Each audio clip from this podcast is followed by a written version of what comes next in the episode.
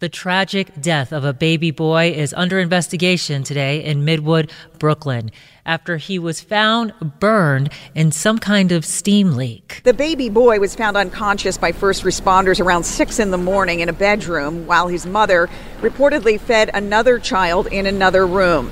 He was rushed to Maimonides Medical Center where he was pronounced dead.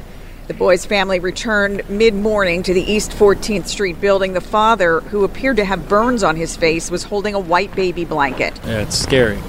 It's scary as a parent. Said a building resident who didn't want to give his name, but said his radiator valve is permanently shut off because it is so hot. Buildings department inspectors are on the scene to investigate and make sure no other residents. Marla Diamond, 1010 wins on 92.3 FM in Midwood, Brooklyn. T-Mobile has invested billions to light up America's largest 5G network from big cities to small towns, including right here in yours. And great coverage is just the beginning. Right now, families and small businesses can save up to 20% versus AT&T and Verizon when they switch. Visit your local T-Mobile store today.